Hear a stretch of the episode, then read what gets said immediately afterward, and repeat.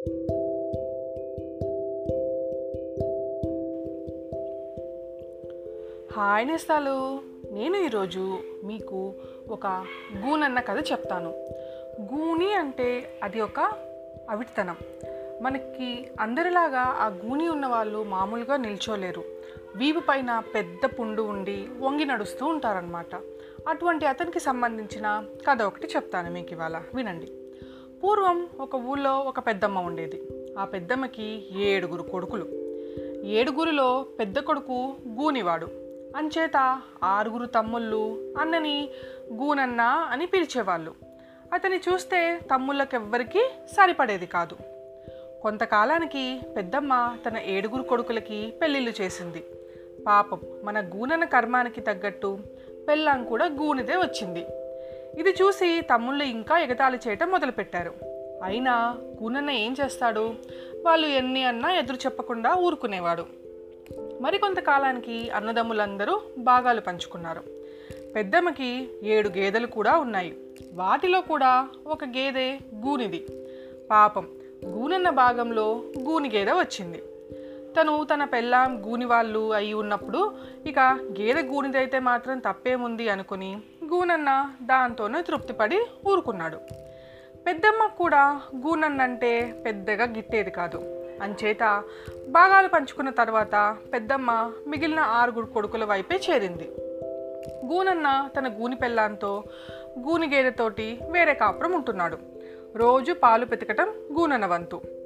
గేదె గూనన్న పెళ్ళాన్ని దగ్గరికి రానిచ్చేది కాదు. ఇలా ఉంటుండగా ఒకరోజు గూనన్న ఏదో పని మీద పొరుగురు వెళ్ళాల్సి వచ్చింది. మరి తను ఊరికి వెళ్తే పాలు ఎవరు పెతుకుతారు అందుకని ఆ పని తన తమ్ముల్లో ఎవరికైనా అప్పజెప్పమని అనుకున్నాడు. అనుకుని పెళ్ళాన్ని పిలిచి ఏమే నేను ఊరికి వెళ్తున్నాను. మళ్ళీ రెండు రోజుల్లో తిరిగి వస్తాను.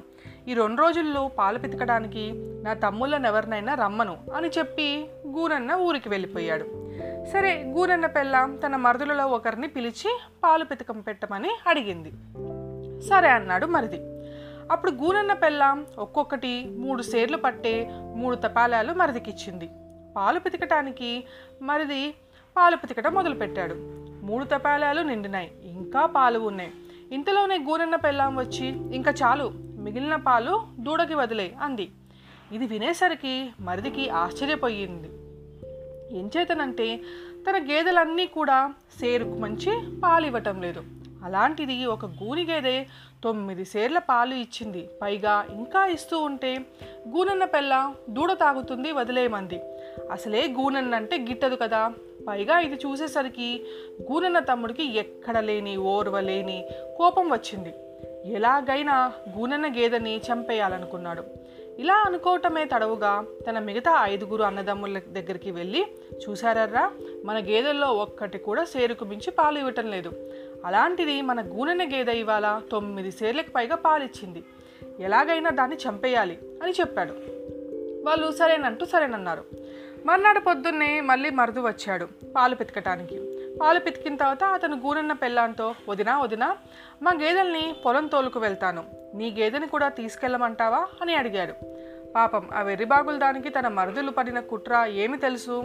అంచేత అలాగేనైనా మీరు మేపుకొస్తానంటే నేను కాదంటానా? అని గేదెను పంపించింది. ఈలోగా మిగిలిన నలుగురు తమ్ముళ్ళు ఊరి బయట ఒక అడవిలో ఉంటే అందులో ఒక పెద్ద గొయ్యి తవ్వి దాని నిండా గాజు పెంకులు మేకులు అవి పాతి సిద్ధంగా ఉన్నారు. కాసేపటికి గూని గేదెని తీసుకుని ఐదోవాడు వచ్చాడు. ఐదుగురు చేరి పాపం ఆ గూని గేదెని గోయిలోకి తోసేశారు. గాజు పెంకులు అవి గుచ్చుకుని గేదె ఒళ్ళంతా రక్తం వరదలాగా పారిపోతుంది. ఈ విధంగా వాళ్ళు తమ అన్న మీద కసి పాపం నోరు లేని గేదె మీద తీర్చుకున్నారు. తప్పు కదా? అలా చేయకూడదు కదా? ఇక్కడ ఇలా ఉండగా పొరుగురు వెళ్ళిన గూనన్న ఇంటికి తిరిగి వచ్చాడు.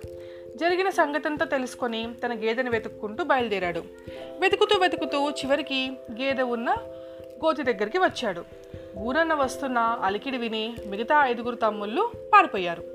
గోతిలో గేదె కనిపించింది. పాపం గూనన్న చాలా ఏడ్చాడు. ఇదంతా తన తమ్ముళ్ళు చేసిన మోసమేనని గ్రహించి ఎలాగైనా వాళ్ళకి బుద్ధి చెప్పాలని నిశ్చయించుకున్నాడు. తర్వాత ఒకరిని పిలిచి గేదెని బయటికి తీయించాడు. చర్మం తీసేసి ఆ గేదెనంతా ఒక దాంట్లోకి వెతుకుని మూట కట్టేసి పెట్టుకున్నాడు. అలా వెళ్ళి వెళ్ళి గుర్రం ఎక్కి ఒక చెట్టు నీడన కూర్చున్నాడు. అక్కడ విశ్రాంతి తీసుకుంటున్నాడు. ఇంతలో మరో వర్తకుడు గుర్రం మీద ఏదో బస్తాలు వేసుకుని ఆ దారి వెంట వచ్చాడు. గూనన్న చూసి దిగాడు. మీదే ఊరంటే మీదే ఊరు అని బస్తాల్లో ఏమైనా ఉన్నాయా? అంటే నీ బస్తాలు ఏమైనా ఉన్నాయని ప్రశ్నించుకున్నారు. తర్వాత ఇద్దరు చెట్టు కింద విశ్రాంతి తీసుకుందామని పడుకున్నారు. గుణన్న మాత్రం నిద్రపోతున్నట్టు నటిస్తూ పడుకున్నాడు. వర్తకుడు కాసేపట్లో నిద్రపోయాడు. వెంటనే గూనన్న తన గుర్రాన ఉన్న బస్తాని అక్కడ వదిలి వర్తకుడి గుర్రం మీద ఉన్న రూపాయల బస్తాలు తీసుకుని వెళ్ళిపోయాడు. వర్తకుడు లేచి చేసు చూసుకునేసరికి మోసపోయారని విచారించాడు.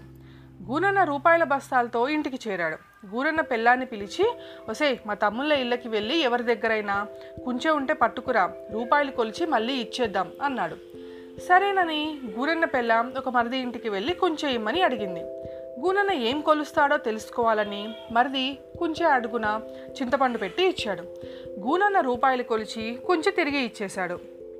కుంచె అడుగున చింతపండుకి చూస్తే ఒక రూపాయ దానికి అంటుకుని ఉంది. అది చూసి గూనెన తమ్ముడు ఆశ్చర్యపోయి మన గూనెనకి కుంచాలతో కొలిసేటంత రూపాయలు ఎక్కడివో తెలుసుకోవాలని వచ్చి గూనను అడిగాడు.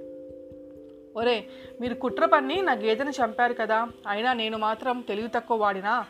గేదెని అమ్మేసి బస్తాల కొద్ది రూపాయలు తెచ్చుకున్నాను అని చెప్పాడు.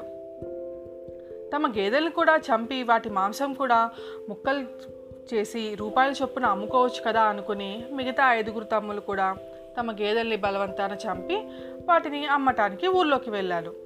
ఎంత ఎంత వెళ్ళినా ఊళ్ళో వాళ్ళందరూ బస్తా ఎలా అని అడిగి ఇలా అడిగేసరికి వాళ్ళకి ఎంతో ఆశ్చర్యపోయారు. ఇదేంటి? మా అన్నకేమో చాలా రూపాయలు ఇచ్చారు. మాకేమో ఒక్క రూపాయే ఇస్తామంటున్నారు అని చెప్పి చూశారు. అయినా ఆఖరికి ఎలాగైతేనే బస్తా రూపాయి చొప్పున ఐదు బస్తాలు ఐదుగురు రూపాయలు ఐదు రూపాయలకి అమ్ముకొని ఇంటికి వచ్చారు.